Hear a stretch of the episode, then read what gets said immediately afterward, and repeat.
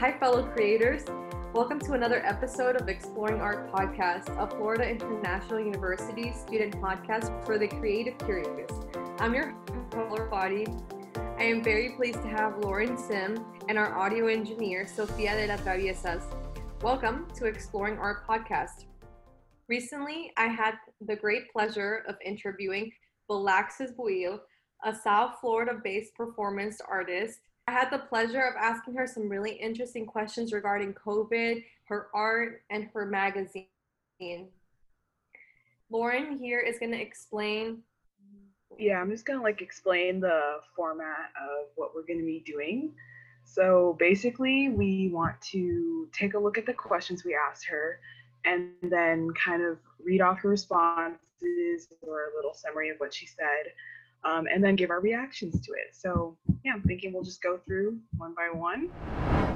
What did you think of Belaxis? I thought she was great. Everything I expected from her Unafraid magazine. I thought she was amazing. Oh yeah, I thought she was super cool. Kind of like what you expect when you think of an artist, In her mind, the way she expresses herself and her artistic endeavors are amazing. I really connected with her when I spoke with her. She was awesome. Yeah, it was a really interesting experience to listen to the interview after the fact. I was super into it. Let's go into the questions we asked her and we'll give our kind of responses to that. So the first one we asked her was to give a short history of her experience making art in South Florida, and obviously she had a lot to say because she's been working for a while here. She kind of felt like she's an outsider to the community here. Yes. Yeah, Paula, did you want to expand on that? I know you had some thoughts. Yeah, she really talked about her outsider art and how when she first went to school, she was accepted for painting. And then one of her classmates was like, I've followed your work for a while and you're a performance artist, that's what you do. And she was explaining how she led to the revelation of being a performance artist and her childhood and how she always felt like she was looking from the outside in to other people. She the term outsider art, she felt like an outsider. She was always pushing boundaries. The way that I would describe outsider art is not the conventional painting, sculpting, and all that. Would you agree? Yeah, I think that her experiences, not being part of the insular art community are definitely what shapes her art. And I think what was really interesting, something she said, her experiences growing up, she said, I was already performing. Basically, she was putting on an act that society or people wanted her to do, and I really related to that, having to play up certain parts of yourself or control who you are.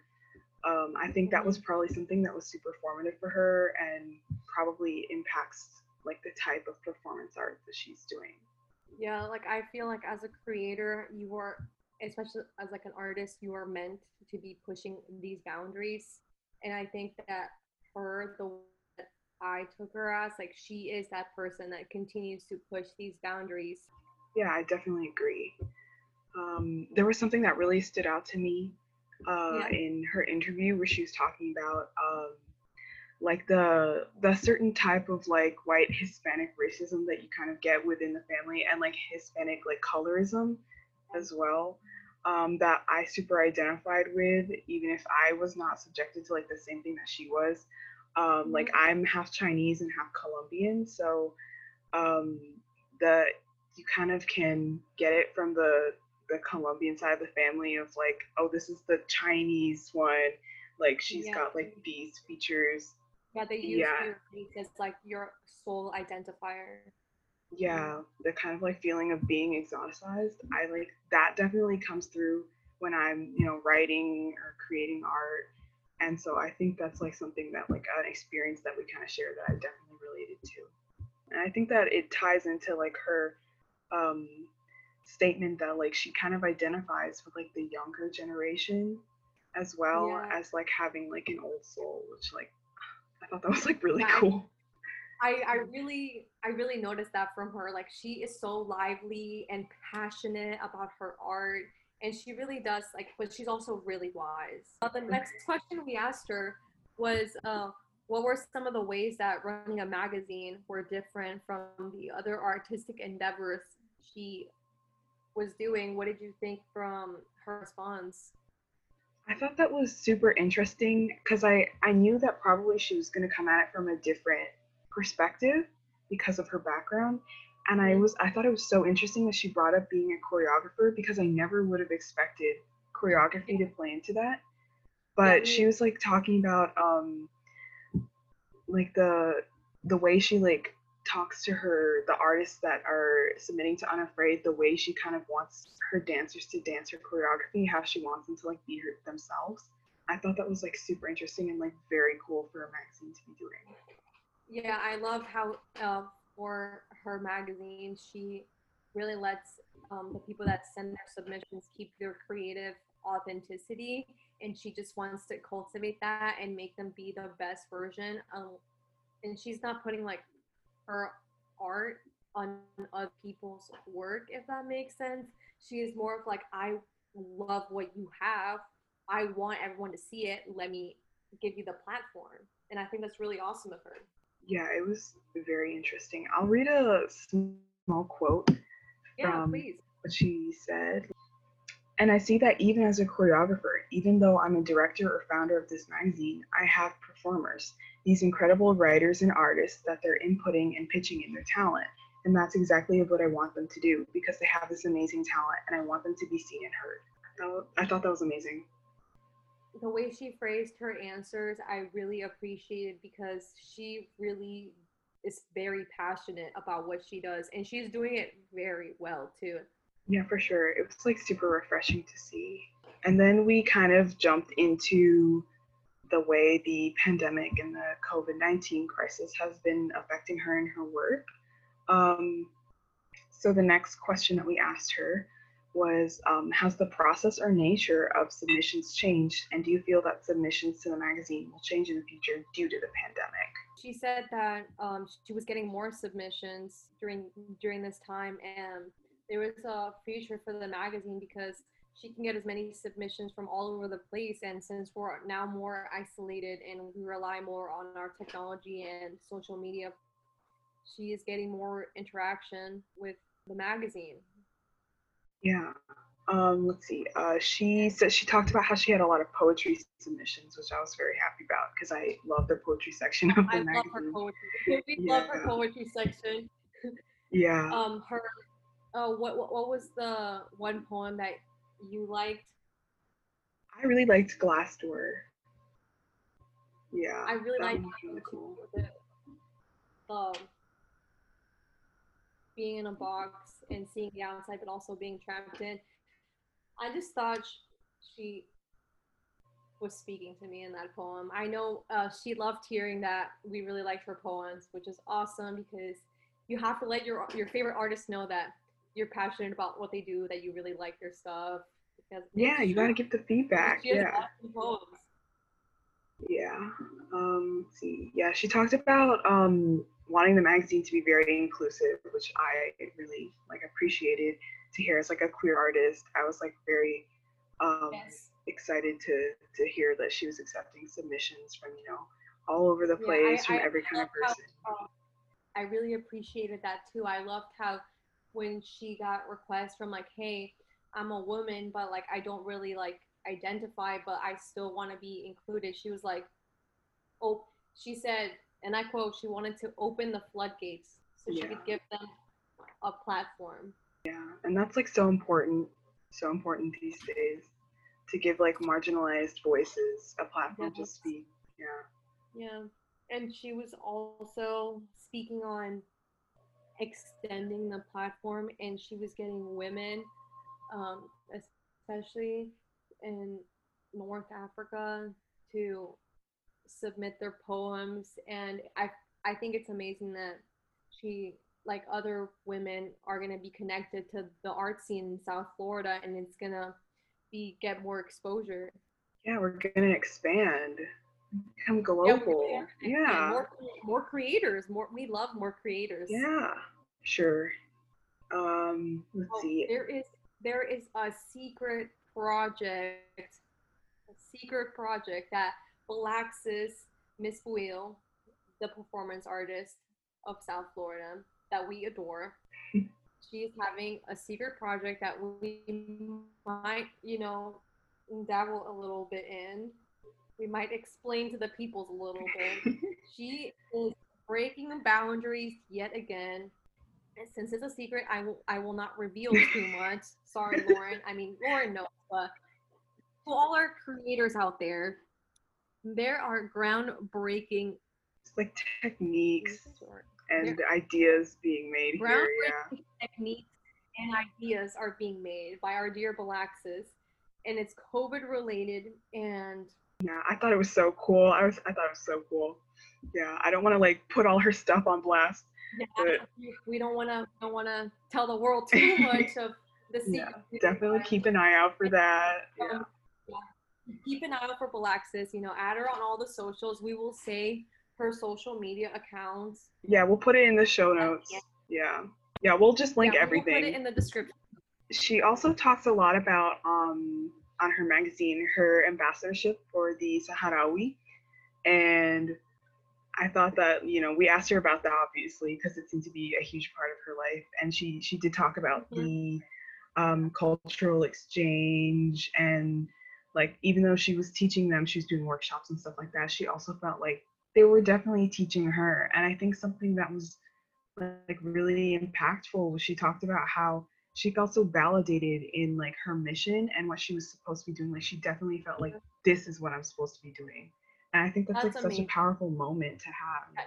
It's so powerful. The realization when you're in it and you're doing something and it hits you this is where I'm supposed to be right now. I was so glad to hear everything she had to say about the Saharawi. I didn't know that she took her daughter with her. That was also must have been an amazing mother-daughter experience. Yeah. To go out there and be with these women and learn all these new things and see the new culture. I thought that was amazing. I definitely need to travel. I need to be open. Yeah, for sure. And I thought, sorry, COVID. Yeah. Yeah. We're staying indoors. I will travel via Google Maps. Yep. There you go. Close enough. And she did say she's going to be working with them over Zoom and stuff like that in the future. And, yeah, that's awesome. She's continuing to work. Yeah, and she wants to do an online exhibition and stuff like that. I thought that was good. I'm so looking forward to that. She was explaining how the time difference, is going to be a little complicated with Zoom, but I'm looking forward to see what's going to come out of it. It's really exciting. Yeah, for sure. We spoke on Lauren, you as an artist, and maybe not artists, but we're both creators. I feel everyone has a little creation in them. We also asked her that artists make art for different reasons, with a different purpose and reactions in mind for what a successful artwork would elicit. And we just wanted to know what needs to happen in her art for her to feel satisfied with it. Yeah. What do you think for your art specifically? I guess specifically as a queer creator of color, I want my art to resonate with someone, not even a lot of people, just with someone who has a similar experience, a similar, very specific experience for me as a 2.5 generation, half this, half that, gender, whatever. I kind of just want one person to feel seen by what I do. Yeah. And I think that I definitely identified with the way Belaxis responded, and I was also super happy reading it that she feels satisfied with her work and the magazine because it's reaching so many people, and that people are giving her feedback and stuff like that. I thought that was very rewarding to hear as another creator. Yes, it's amazing when your art is impactful. I can also really relate with her. what the kind of art that I mostly share with the world would be, I make videos. I think music is very powerful, and visuals. I like to make animations, so I'll make you, especially music without lyrics, so it's just instrumental, where it really gets you to think. In her response, she said that she had been exposed to a lot of superficiality and things that she didn't like within the art community, which is another reason why she wanted to stay away from it, given why she was also felt comfortable with like outsider art, performance art, being more isolated and stuff, because I could see the superficiality that art can have. And I'm glad that her art specifically, that she feels rewarding. Her art is very rewarding for her. And that's amazing as an artist to hear, because like you said, Lauren, you just need to reach that one person. For sure, yeah. She had like that message of like, you know, being yourself is what's going to bring you self-happiness, right? Yes. Like you can't pretend to be someone else. Like you have yes. to be true to yourself, even if it might be like uncomfortable for other people. She was so authentic. Yeah. She was so authentic, genuinely authentic. And her art is genuinely authentic. And I really feel like what you say and like what kind of person you are attracts what you need in life. So she is also attracting the kind of artists that, you know, are also breaking boundaries, doing awesome things. Yeah. Let's see. We also talked to her about her multidisciplinary approach to art. She did talk about that on her magazine as well. And we asked her about the way her unique point of view as an artist has impacted her life or her work in other fields as well. And she had a really interesting, she said something really interesting. I'll just read the quote here. "My visual artist life too hasn't impacted my motherhood, because I'm still productive even though I'm a mom, but I've also chosen not to be in a relationship with a man, because I've learned, and this is going to be a really hard thing for me to say, it's really difficult when you're a woman in society, when you're being pulled in so many different directions to perform all types of roles. I think men are very distracting." I thought that was funny, but like I also did think that, you know, it's true. Like if you, you have a lot of like gendered expectations. Yeah, exactly.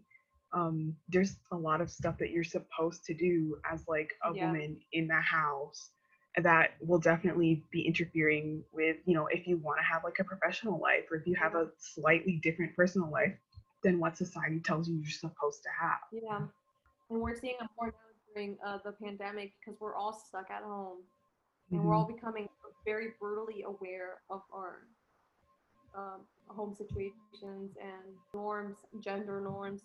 It's very evident at some places. I'm not speaking on all homes. Yeah, for sure. I really liked how open she was with me at the interview. She was like really explaining to me how she thinks about, she doesn't need a boyfriend right now. She's satisfied in her life. She's a great mother, an amazing artist. She's running a magazine. She's doing all these things, and she feels rewarded. She feels satisfied in life. I feel like she shared a lot of our views when she was asking about like how art impacted other areas of her life. Like she was also, not only in her art was she breaking boundaries, but she was also breaking boundaries in her personal life. And I think that speaks to like her authenticity of self and also authenticity of her art. It was like super cool. She was really living to her authentic self. Let's see, we kind of jumped into some more work-related questions after that. We were talking about how being a curator with Bad Reputation and how it compared to other projects she's worked on. And I think that we can kind of connect that to an earlier response that she gave about running the magazine and being a choreographer, stuff like that. And I thought it was really interesting. She talked about the interaction of like an audience with dancers and the audience with her like exhibit that she's putting on, and the way that she kind of has to design a choreography of the way people are going to be walking through the space or looking at the space. I thought that was like extremely interesting, and it also like surprised me. I didn't realize like the way that all of her different experiences making art are going to be playing off of each other like that. Yeah, she's really well rounded with her art. I didn't know with her choreography that her choreography would play with the other sorts of art she would do. And then did you see the animated walkthrough she has of Bad Reputation? Yeah, I did. I went through and I looked at all the plaques. It was so interesting. Yeah. It's so cool how it was animated, and this fits perfectly for pandemic art, because it was supposed to be, I believe, correct me if I'm wrong, please, it was supposed to be an in-person exhibition. And once the pandemic, you know, facing shelter order went in, she had someone record the space and had it animated where you can walk through it from the comfort of your own home. And I feel like that is so cool.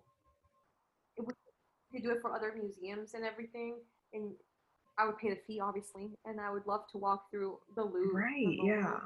I think that also makes art really accessible to everyone. It really does. Because like even when we're not in a pandemic, there's still people who are like high risk with autoimmune disorders and stuff like that who like don't really want to be in a super crowded space like the Louvre, or like people using mobility aids that maybe like older architecture is not accessible to them because no one was like, let's build a wheelchair ramp in like 1800. So yeah, like I think that it's a really good way to make art accessible to everyone and not just the person who's able to walk around for 8 hours. Like, yeah. That's so true, Lauren.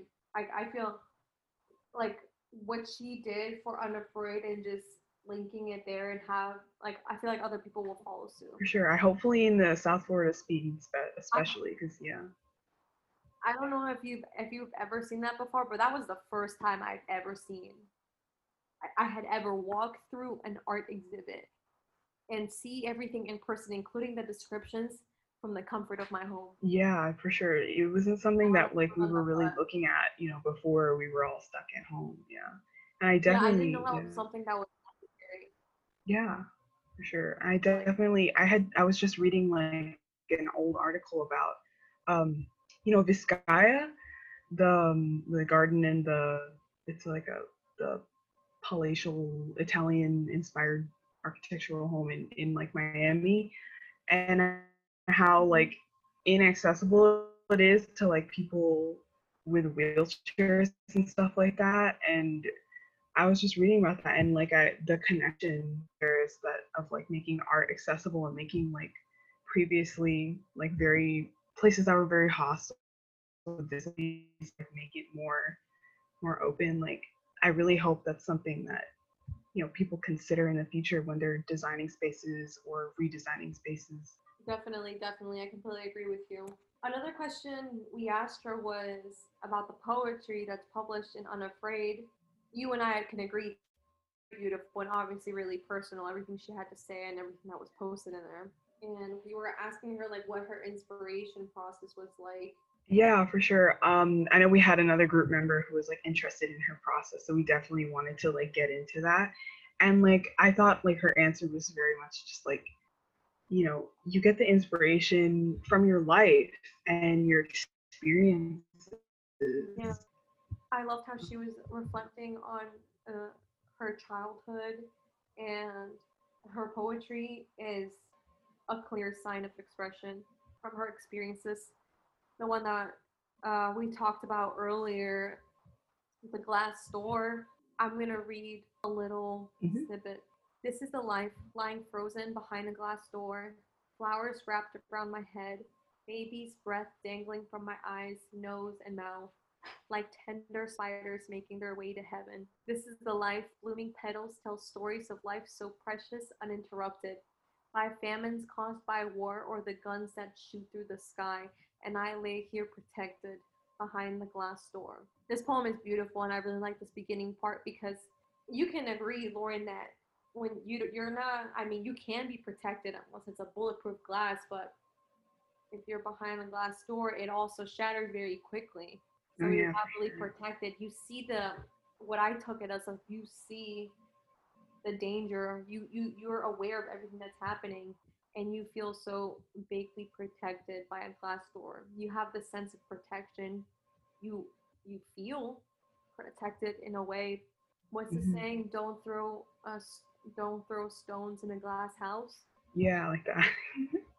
Because it's not really something that can truly protect you from everything.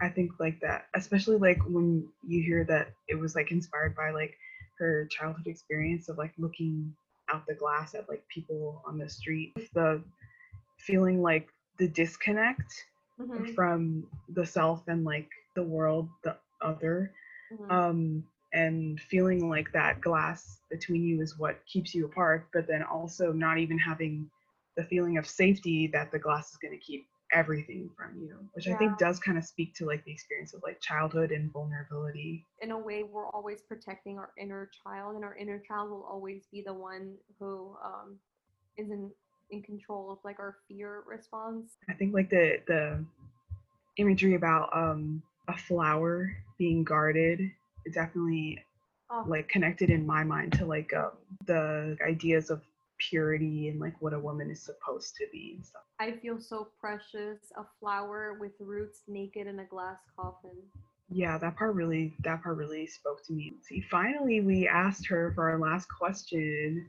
Why is creating art during the pandemic important, both for creators and the general public? And I kind of wanted to, with this last question of our interview and also the podcast episode, talk about like why art is important to us, specifically Paula and Lauren, and also what it was for Belaxis. So for me, both creating and, you know, appreciating art during the pandemic, I definitely at the beginning I thought, okay, I'm gonna get really good at my watercolors, I'm gonna make something amazing. But it's like you kind of have to stop and think about how we're like in an unprecedented post-apocalyptic like nightmare, and that maybe you shouldn't have to feel pressured to create if it's gonna like harm yourself. I completely agree with you, because I feel like as a creator right now, especially in this day and age, you're forced to create things like all the time. You're always supposed to have new things, when like back in the day, like great artists used to take years to finish a painting, and now we're expected, or like I'm expected to paint something new every 2 days. Under like the pressures of capitalism, we feel like we really need to be like creating a commodity. I think now during like the global pandemic, that art definitely should be an expression of like what you're feeling right now. Like you need to get it out. And kind of, you know, whatever you feel, pain, fear, you know, get it out, show people that like, you know, what you're feeling right now is okay. And like, I think that's definitely a reason why art right now is very important. Yeah, I feel like especially art is an outlet for a lot of us, and it's really important right now to use this, even if it's not what we'd expect to be like good art, just like putting things down and just expressing ourselves is really important right now. And we should validate ourselves that we're not making huge progress, because this is also a very unprecedented time, and we're all just trying to make it. What me and Lauren have agreed on is art is a great way to express yourself and to connect with others, especially during a pandemic right now. We could share our art online, and like you said, Lauren, we just gotta reach one person. And I think we're doing a great job, Lauren. I think you're doing a good job too, Paula. What Belaxis was talking about, she said, we need to keep things going. And I definitely agree that like you do need to, especially in a time where like literally the passage of time feels warped because of the way our routines have been disrupted. We do need to like just keep going, keep marching on, you know. And Belaxis also talked about the political statements that art can make and how like we need that right now. Every one thing affects the other, and we need to like be making important statements about that. We need to be talking and create a discussion about that. And I think that definitely, if you're an artist, that using your art is like the way to do it, right? Yeah, it's a great way to express like your beliefs and your passions and like what you care about. If you like art, not only is like it's very relatable, but it's also very personal. Mm-hmm. Yeah, person, and you're never gonna know like what someone else can relate to until you put it out there. Yeah, exactly. Yeah. I think it's a great tool for, you know, like organizing and outreach. I liked what Belaxis had to say when we asked her about creating art during the pandemic. I know how she was explaining that she was always very fortunate to have commissioned pieces. And right now, during the pandemic, it's kind of unprecedented. Belaxis was saying that she was always lucky in getting commissioned pieces. Right now, her focus was on trying to create something new, because I thought it was important for her. So I will rephrase it here that she was a giver. She is a giver, and art is her giving to her community, especially with all the public pieces she's made. And right now during the pandemic, I can imagine it can be very hard. So yeah, Belaxis was talking about, you know, being commissioned before and how she made money off of her art pieces before, and now during the pandemic, obviously it's that kind of source of income is going to slow down. And I think that's like a struggle that a lot of creators deal with, like wanting to like be a giver, as she said, yeah, like wanting to give to her community, but also like feeling the need, guilty for like needing money to put food. Yeah. Yeah. I mean, you have to take care of yourself, you know, for livelihood. I guess the problem right now would be to like how to monetize her art, because not only is art about sharing, but as a career, you know, you also, as we all do, we need to make a living. I think also like the continued devaluation of art and like the arts, yes, has made it hard for people to like realize that art is a job and that you should be paid for your labor. And yes, yeah, some people are expecting that art is going to be put out there for free, and it's like, yes, we are giving something meaningful to the community, but I would also like to not starve while doing that. Like there has to be a sort of balance between surviving the post-capitalist hellscape that we're in, and also like making something meaningful and beautiful. She pointed out that I think that we've come to a point in our history, if we look back 100 years ago, in 1918, we had another pandemic. It was horrible. People didn't want to wear masks either, and thousands of people died. And so now it's like 100 years later, and we're facing the same point in space, but now pivoting towards a newer direction, because now we have technology, and technology is going to help us connect with each other and even time travel in ways that are going to allow us to get creative. And I think that was important to point out, because we really are pivoting, because unlike before 100 years ago, we have technology on our side this time. Yeah. Yeah. That can definitely help fight the isolation, you know, help us come together and to survive. Yeah, for sure. I think to close out this section, the last basically recorded quote that I have from the transcript here that Belaxis said, I quote, "And so it's a great moment. It's dark, it's scary, but it's also a really great moment in history." And I think that resonated with me, that like we can do something great even when we're scared, even when things feel like they're going for the worst. We can overcome, and we can make something beautiful. Yeah, I really agree with you. We're all doing the best we can, and we got art and we got technology to talk to each other, and we can share our art, and hopefully we'll get to see Belaxis' secret project soon. You know what time it is, my fellow creators. I want to thank Belaxis and my co-host Lauren and audio engineer Sophia for joining today. This concludes the Exploring Our Podcast. Subscribe to Exploring Our Podcast on iTunes, Spotify, SoundCloud, or wherever you get your podcasts. Thanks for listening, and please join us soon. And remember to stay curious.